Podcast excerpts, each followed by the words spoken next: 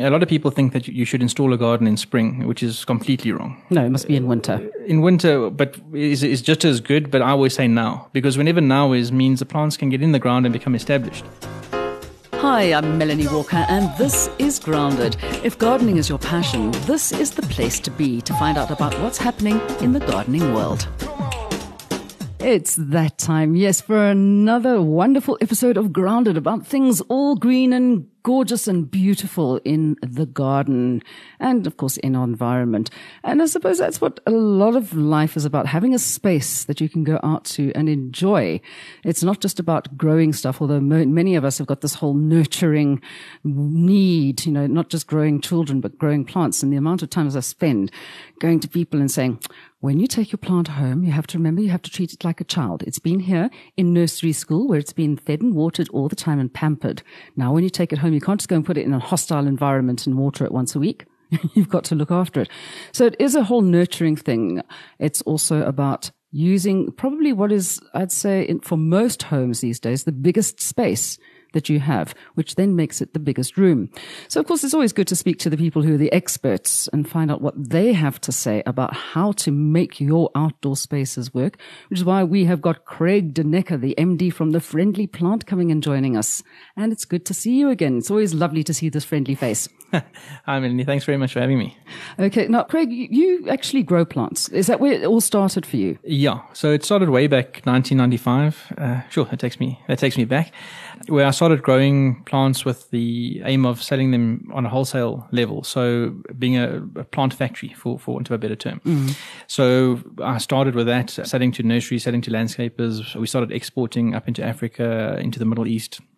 And then in 2006, I started with the landscaping just to provide a more professional service in what generally one has in the industry. Uh, it's a very informal industry and mm. a lot of people will sign up for a new garden based on a a hand sketch and a promise. And we don't work like that. We like everything to be accounted for and, and, a lot of detail in what we do. But hang on a second. You didn't train as a horticulturalist or as a landscape designer, did you? What did you train as again? What, what, what uh, I've got you? a BCom, so I know about debits and credits, but I've always been a creative person. So, yeah.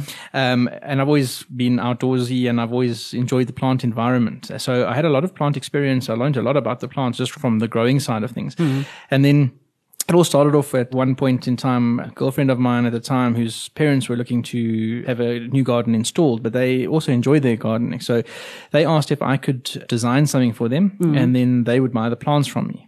And I did that and was very successful. They loved the task of actually installing it themselves and, and looking back at the end of the day and seeing something that they've now done themselves. But at the same time, they had my guidance and um, a plan to work off. So the first plan I did was was on a PC, so it's always been in CAD software, so we can more accurately place the plants, work out square meterages more accurately than one would be able to by doing a hand drawing. Mm-hmm. And of course, if there are alterations to be done, it's easy. Changes. It's much easier than trying to redraw everything or try and rub out. It just, it's a whole different world. So in 2006, I started with that. And then I was the guy with the, the bakkie and I took some of my labor force from the farm and we started installing gardens. Uh, we started with Eagle Canyon Golf Estates down the road from us. So mm. that was a nice, easy place to start. And, uh, but were you mainly going and designing, just putting plants in? Was it like right from the very beginning, the hard landscaping aspects of everything as well? Or, so I mean, the, you're a plants guy at this stage. Yeah, this place. And a number yeah, cruncher. That, that, that's it pretty much. Okay. And a marketer. I enjoy marketing. Okay. That's, that's, that's, that's one of the things I really enjoy a lot. So at that point in time, it was mainly planting, uh, a little bit of cobble edging and basic paving and, and that type of thing. It mm. wasn't really the, the service that we offer now. We've come a long way, but back in those days, Eagle Canyon was a nice nearby place to start, and they were kind enough to have these boards outside each stand with the phone number and the name of the owner of each stand. So it was, it was like quite, shooting fish, fish, in a barrel, yeah, a bit easier perhaps. It was very easy to, and I just drove, drove through the state. Um, I'd make a note of each um, house and see at what stage they are, when I should phone them, if they already plastered and painted the house I'd phone them that day. If it was uh, a house that we've only just poured the foundations, um, I'd make a note for a month or two's time, mm. bearing in mind I needed time to design as well. It's not just about arriving with a truckload of plants. Then after two years, 2008, one of your favorite gardens of ours um, was at the Spring Festival at Garden World, which was the first time that I designed a fire pit area. Mm. And we had done outdoor spaces before, but not quite on that kind of level where it was a proper designer outdoor space. Most of our clients tend to lead busy lives, as I think most people do nowadays, because you're constantly on the phone with its email or messaging people and all these crisis groups every company seems to have. so there's not a, a lot of free time available. So mm. While you have a lot of people who enjoy gardening, you get a lot more people who like spending time in the garden, but not actually doing it themselves. Not as part of the labor force, more mm. as just enjoying the environment. So from probably 2007 and then 2008 onwards, it became a bigger thing for us to do a lot more outdoor living spaces. So it's it's far more about a destination in the garden. If you're sitting so outdoor in room, uh, outdoor room, definitely. So it's a part of the house, and the more seamless a transition one can make between the house and the garden, the better. Having an outdoor space like a little patio, just a little paved circle or a pathway is something that's inviting enough to pull you away from the TV and out into the garden. Then if you look at having a little fire pit area, it's a water feature to add some sound to the garden or even a full on outdoor kitchen will make your garden environments a place that you want to spend time mm. rather than uh, just having a, a purely planted up garden. If you're not an avid gardener, you can look out the window every half an hour when there's an ad break or you're changing programs just to see that there's a garden there. You're mm. not going to fully enjoy what a garden can offer. And we also find by having those destinations in the garden where people go out, they spend more time in their gardens now, where they had no idea of uh, what the names of the plants were or what color flowers they get. They they take an interest because now they're spending the time in the garden, and just by general observation, you start learning about mm, these things. Mm. And then it follows that the kids start getting involved and they want to plant something. Then they start planting a little veggie garden, and it's actually quite a nice, rewarding thing to see how people become more interested in the gardens and the outdoor spaces. So, yeah. What, as you said, I mean, one of my favorite gardens, and this is the one thing I like about the designs that you come up with. And this is why I always wind you up about the fact that you haven't even studied garden design. and everybody thinks, oh, no, if you're going to design stuff, you need to actually have the degree behind you or the diploma. But your hard landscaping is just absolutely sublime. I don't think I've ever seen it done quite in such a way that it feels like it's always been there, number one and that it is comforting, not hard edges. And it's just one of those places that really says, come and sit down with me and hang out here. And that's what I love about it. And your planting, obviously, I mean, just is sublime as well. So it all fits together very, very well. so, sorry, just like a little bit of a, a, pat on the back there for you. But the one thing that I've always found fascinating is the amount of people who want to do it themselves. How often do you have people who have done the DIY and then gotten hold of you because they've realized that they've made a complete hash of it?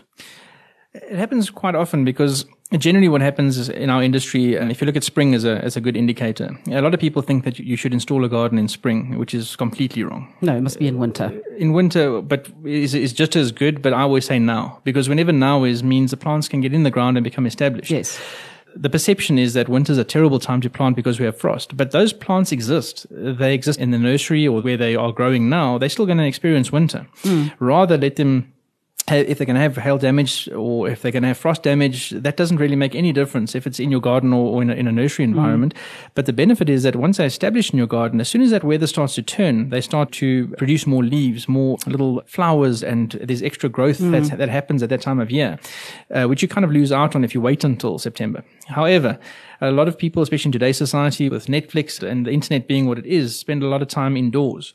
And the only time they start venturing outdoors after winter is when spring comes. So and then everybody rushes off to the nearest garden well, center they, to go and buy everything and put it in the ground. They walk outside and they see what there is, and they they want to invite the Joneses around for a braai, and they look around and they say, "Oh, this is embarrassing. We can't possibly." You know, we've got a fancy car in the driveway, or we've, everything else looks fantastic. We've got our kitchen's just been redone, and our bathrooms, you know, all the things that people would normally spend mm. money on. And yet the garden is the first thing you see when you arrive. It's the last thing you see when you leave the property. It actually adds value. And with every year, it gets better and better. Your car gets scratched and it gets dinged and it uh, over time value, your, yeah. your, house needs constant repainting and it's just not as good an investment as your garden. And what happens then is they say, well, okay, let's go to the nursery and see what plants we can get to zhuzh up the garden a little bit for the, the Joneses braai. And when they get to the nursery, they're trying to explain their garden to someone who's got no idea, never been to their garden before. So they, they're trying in their best to say, well, maybe this plant, maybe that plant. And the person selling them the plant will know uh, how big it gets and the right spacings. Mm. And it's difficult to convey all of that in a in a 10 minute talk uh, informally at a garden center. So they'll spend a few thousand rand on plants and that'll be enough to almost fill their boot. So they're spending a lot of money on plants, yeah. which ultimately there's a higher risk involved because they don't know the right places to plant them, right planting practice. Uh, so they get home, they sort of put the plants around the garden and there's no critical mass. There's nothing that says I've spent 10,000 rand on mm, plants. Mm. It's just there's a plant and there's a little gap there that's now got a plant in. But if you hadn't been there the day before, you wouldn't notice anything's been done. So then they start looking on the internet and where they were going to just put a couple of plants in to fill up a few beds, they start uh, seeing Pinterest and Instagram and just uh, general websites on gardening and, and, landscaping. And then they come across a page like ours. Our website's got almost 500 photographs of our work and it's completely different. Every garden's different. Mm. And a lot of those gardens have got those designer outdoor spaces, those destinations in the garden. So where you were going to spend a few thousand rand on plants, you now say, sure, I'd love to have that fire pit area. I'd love to have an outdoor kitchen, a water feature. We've got a pool, but a pool with, without any moving water is either the the clickety clack of the of the pool cleaner. Yeah, um, creepy going around. Pretty pretty much, pretty much and you don't have a sense of that movement, that tranquil water environment. It's just a big bucket with, with water in it. So mm. even a simple thing like adding a, a, water feature into your pool piping that pours back into the pool adds a significant amount of um, mood and atmosphere to the area. Mm. And it doesn't have to cost you the earth. And you can also install a garden in, in phases. It's not something that has to all be done in day one, but if you start off without a, a grand plan, it's going to be very bitsy and you're never really going to get that, that critical mass where you know this is it. I've now got what I, what I need. So it's one of those things that you should actually be thinking about. Obviously, if you move into a house and you've got an established garden already, then you have to work within those parameters. You don't want to go and rip down all the big trees no. and etc. things like that. So if you're moving into a new property, the amount of people that are saying, Oh, well, we're having a whole bunch of alterations done at our house. Do you want to come around and have a look? At the garden. And I'm like, well, tell me when you're finished with the alterations. I'll come and have a look at the size that you've got. But until you've got everything finished, okay, I'm not touching the garden. No, you can't. Because everything is just going to get hammered. The first thing that gets destroyed in a garden where there's been building, of course, is the soil. And we've had this conversation with so many different designers and horticulturalists who say before we do anything, 70% of the garden and making sure the garden is a success is getting the soil right first. Do you agree with that? I agree that, you know, when you, when you're doing building work, one of the biggest issues you have is getting rid of rubble. Mm. And even though pretty much any quote to do with building will have a line item or a section dedicated to rubble removal, not all building contractors are completely honest with that. And quite often they'll dig a hole. They'll use that soil to fill an area or, mark out even spaces using little ridges with, with the soil. But they will use the hole to discard all the rubble. And that's not a good thing to plant. It's extremely difficult planting when you're removing bricks the whole time. Yeah. And the cement is really not doing your garden, even your lawn is going to take strain with cement. So yeah, it's ideally you want to get rid of all the rubble. You want to get rid of any areas where they've mixed concrete you just don't want any of that stuff in the planting where you're going to have beds or lawn areas. Hmm. Okay, so that's the number one thing is getting the soil right. What happens if somebody's come into an established garden and some of the stuff is nice, but then you've got a whole bunch of stuff which is just kind of like scrambled egg? What would be your first thing to those people to say to them what they should do first?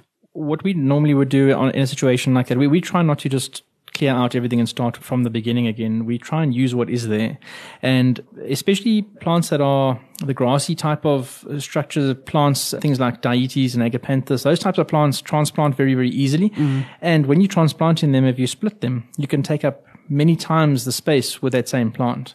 So that's an easy way to get the most out of what exists. Obviously, there's a labor component, so you, are going to be spending money on, on labor, but it's a lot cheaper than than redoing all your plants. But interestingly enough, whenever people talk to me about, you know, what kind of plants can you use for dividing, and, and they're always asking, like, you know, if we're working at a retail place and they say, so what is the best way to propagate? And you're sitting there thinking, well, I shouldn't be really telling them how to do this because obviously that the places want to, and you, the friendly plant, you want to sell yeah, plants. How do. do. you feel about telling people how to divide and propagate their own plants? Um, the thing is that we ultimately trying to offer value for money as well. So mm. we don't want to take out plants unnecessarily. We, we try and use what is there as long as the client likes it. Sometimes uh, they'll have a whole bed of something that we would like to reuse and, and they don't like that plant. So then we would remove it. But generally speaking, we try and reuse what we can mm. and then uh, obviously add in plants where it's needed. But the ultimate answer to that question is is when you look at the before picture and the after picture, and you see the transformation that that's taken place, and say, well, would it have been necessary to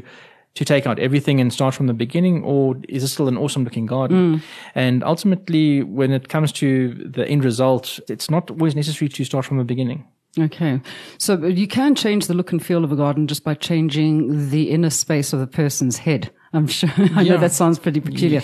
the first thing that people have to get their heads wrapped around is the fact that yes, gardening does cost money. However, it doesn't cost as much as furniture. So why is there this almost antipathy of people towards taking the biggest room in their house and spending the least money on it to give them a space which they can use all year round? And, you know, it's kind of almost self-sustaining, a little bit of spit and polish here and there, and that's it. Why is there this? Yeah. I don't want to spend that much money on my garden. The thing is that they see it as spending. It isn't really spending as much as it is investing. Mm. When you've got a house that you've renovated and you've spent a lot of money on the, the kitchens and the bathrooms, which is where people sort of often spend their money. And those, if you look at the square meterage of those areas and the rand per square meter that you spend, bearing in mind the house in most cases existed before mm. you did this. It's it's insane amounts of money per square meter. If you put that into your garden, you, you wouldn't know what to do with all the plants. It would be way too much in mm. terms of a budget. So with your average person, just looking at a garden doesn't always understand how much of an impact it makes if you have an awesome garden. If they go to someone's house, they see a nice garden, they'll, if they're not gardeners, if they're just your sort of average, average person, they'll see the, the nice picture in front of them, the nice mm. aesthetic. But they don't really realize that without that garden, how dismal it would look. So we've got before and after pictures on our website as well. And I've had people when we posted on Facebook, I had one lady tell me how it's illegal to put pictures of other gardens and then Are you serious? Out, yeah. And then I said to her, well, here are 20 pictures over the first week, second week, third week, picture for each week virtually. And then she came back, oh, uh, you're doing a very good job. Thank you. she didn't know what to say. So, I mean, there's that much so, of a change. Oh, yes. Uh, if you look at the before and afters, when I show people, if we ever at a trade show or when, people mm. come to visit us out at our offices, at the plant farm, you can see they're looking to see similar things in both images. And they're looking at the neighbor's little pitch of his roof or something in the background, a tree in the background to confirm that it's not just a Photoshop image. And it's absolutely unbelievable, the difference. And that's just in the aesthetics. When it comes to using the place, it's even better. You have every occasion that you have from birthdays to Valentine's to anniversaries to just your average Saturday braai becomes mm. something way more than what it was. It's not a question of having the braai in the corner of the garden, the poor person who has to do the braaiing on their own, sort of isolated from everybody. Then as soon as the braai is finished, everyone moves back into the house. That's not the environment that we live in in South mm. Africa. We very much about outdoor lifestyle. Even people who see themselves as people loving the indoors spend a, a reasonable amount of time outside. And it really is a nice environment to be sitting in your garden having a meal rather than a patio attached to the house. It's a completely different feeling. Mm. I must say that there's a lot of houses that I go to and I love specific gardens because of the fact, I mean, we have our own little kind of braai group. We talk about braaiing and the way that we use the people's space because we go to different people's houses and what we do in those spaces. One's got a huge boma out the back next to the swimming pool and every single time we're never in the house. Even in the middle of winter, we're out by the boma. And then you go to somebody else's house who's just got a fire pit and everybody hangs out around the fire pit. So it doesn't matter. I mean, we're talking about quite big gardens and quite small gardens. So, I mean, what kind of costing. I know this is a thumbsuck, but I mean, if you live in a little townhouse and you want to create something where people can sit with a fire pit, you know, outside, what kind of costing per square meter would you be looking at? I mean, just to give people an idea, even if they want to do something themselves so they know what they're in for. So I wouldn't work on a per square meter rate because obviously depending on the distance to site, that's going to vary drastically mm. if we're doing something down the road from us or we're doing it something exactly the same thing on the other side of town. So I would say for us, we can do something that'll be very nice. It's not going to be a massive amount of construction, mm-hmm. but it'll still be a very nice looking uh, little fire pit area. Uh, no built seating, but just areas for loose chairs mm-hmm. and uh, a fire pit in the middle and some, we'd use gravel as a ground cover for the flooring to save on costs. You could get away with as little as 15, 20,000 Rand. Mm-hmm. It doesn't have to be a massively expensive or costly exercise. I don't like the word expensive. It means you're not getting what you pay for. So, so pe- but people still say 15, 20,000. Then yeah. you sit and think, well, what is the most expensive job that you've done? Ooh. Okay, come on. Spill the beans. We want to give you some kind of an idea of how you can go from like 15,000 to. We've done for two, 300,000 Rand for a built up space with, but that includes things like uh, uh, water features and sometimes a pool. And so it's not just the fire pit. The mm. fire pit on its own, you could probably, for a really high end something with an overhead structure as well, a custom made overhead structure, you probably max out at about 150,000 somewhere mm. there. But then that's something that's quite a lot for your average garden. Typically we have clients spending between probably 40 and 60,000. Which is actually very doable if you think about how much you're going to spend on redoing the kitchen. Oh, for sure. Mm. Absolutely. And you can also put it on your credit card. get miles to go overseas in December. I don't know. Spend more to save more. I, am still trying to get my head around that particular thing. But there is this strange thing that people just don't get that for that little amount of money, and it is a little amount of money. Okay. Well, you're talking about a cheap house is, is a million rand upwards. Yeah you don't get a lot in the property market nowadays. So if you're spending 40,000 on a million rand house, it's insignificant. Mm and it's something that adds value to the house. So when you sell it, you should get that money back plus extra because for someone to replace that, the materials have gone up, the labor's gone up, mm. the transport costs have gone up. So to install that same thing, whether it's a swimming pool, fire pit area, any kind of garden construction, that pricing would have gone up. And same with the plants. The plants prices would have gone up. So if you've got a nicely laid out garden and you wanted to let the new guy install the garden, he's going to start with small plants. Your plants are already big. Yes. And those new plants that are small are going to cost more because of just simply inflation and delivery costs. So it always makes sense to get planting as soon as you can. Mm. The right time's always now. Mm. And the more your outdoor spaces relate to your lifestyle and the way you use your property, the better. We've designed from outdoor wine tasting areas, outdoor pubs, outdoor dance floors for a client in uh, Bloemfontein. So we've done almost anything you can think of in a garden environment. Mm. And people don't realize how that can become part of the way you use your property that you don't spend all your time indoors because in you're indoors, you're either watching TV or you're sleeping. Really, uh, mm. there's not much else. The odd person will have some woodworking equipment in the garage, but other than that, you not you don't easily find another room in the house that you really use a lot. And that other people can use with you. Well, actually, you know what? you don't want everybody in the bathroom with me. Thank you very much. No. but that's a good point. If you think of not just the rand per square meter, but mm. the rand per square meter, and then you work out that over the, the amount of time spent in that area. Mm. In, in, in your bathroom, if you really enjoy showering and you're not going to spend more than half an hour a day in that room. Well, hopefully not half an hour but in the shower. We're supposed no, to be conserving there, water. There will be no water left. Yes.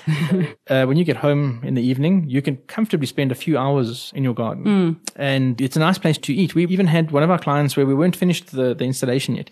It was very much a building site. There was cement powder everywhere. It wasn't a place you'd want to go and necessarily sit down. Mm. And the client said every night since we'd basically got to the point of having the fire pit structure built and the seating, no finishes, no cladding, mm. nothing, just the basic brickwork. They started having dinner out there. And he was so chuffed with this environment. He said, just phenomenal. They enjoy it so much. And that's exactly the thing. To sit indoors at a dining room table in a sort of more concrete environment versus outside where you've got different sounds from water to birds, the leaves rustling. Mm. It's a completely different environment. I'll tell you what, I'm thinking about the return on investment being probably better than anything else that you can put into your property. But the one thing you were saying about size, you know, the plants are getting bigger. That's another thing that people have a problem with. And that's why with your particular company, I mean, you do what a fly through on your computer yeah. show off and you can actually see how big plants will get when we they're show, actually in the picture. We do to a degree. So the the design that you're talking about is one of our 3D designs. Mm. So that's uh, one of the design types that we offer. But with the planting, it shows you more or less because not all the plants are represented in the 3D environment. But mm. it does give you an idea of the look and feel of the end result. And then because we animate them, if there's water, like a water feature, you'll see the water flowing. If there's a fire, the fire flickers away. So it's very, very realistic. And because it's a video walkthrough or fly through, it really shows you different perspectives of the space. It almost immerses you in that environment without yeah. having, it's the cheapest way of building, even though there's a design cost attached. It's, it's not, uh, not as pricey as having to build that. you can just sit and look at it and think, oh, I could live in that garden. That's so nice. Mm-hmm. Talking about that, apart from saying, well, people, you should actually get somebody who knows what they're doing to come and design your garden for you. What is the best piece of advice that you would give to anybody who's wanting to start a new garden or upscale their old garden?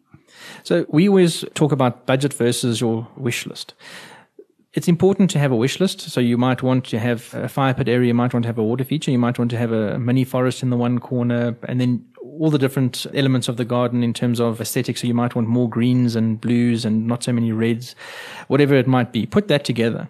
And then you start attaching a cost to each of those elements. And work out what you can do mm-hmm. first. And don't work out what you can afford now work out the entire project and you can it's a thing of time. Mm. it's a garden isn't as much as people like to think is an instant garden even an instant garden will grow and mature and look better in time. So rather try and work out what is it that you want. If you try and take what money you have available now and spread it out over your entire wish list you're going to compromise on absolutely everything and compromise by definition means it's not what you wanted in the first place why would you do that? If you spend 10,000 Rand on your garden and it's a wasted exercise, you would never throw away 10,000 Rand, but effectively by not sticking to your wish list and not compromising or by compromising, you are essentially throwing that money away. Mm. However, that 10,000 Rand that you got now, you can quite easily maybe do your front door area perfectly the way you want it.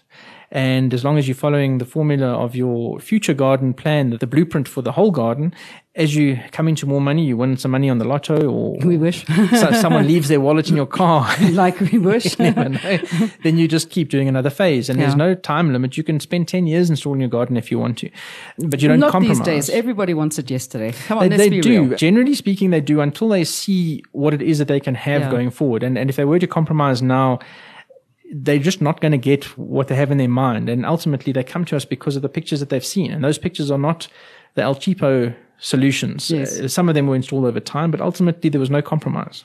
That's it. Don't compromise and also talk to somebody who knows what they're doing. Okay. So otherwise, just go and Google the friendly plant in Johannesburg and get hold of them and just see what they can do. Go and check out their website. Craig, thanks so much for coming and chatting. Great. Thanks for having me. And uh, yeah, we'll keep updating people with what you're up to as well. Great. Thanks All right. We'll catch you again next time. Bye bye. Bye bye. For show notes and more information about this episode, go to solidgoldstudios.co.za forward slash grounded.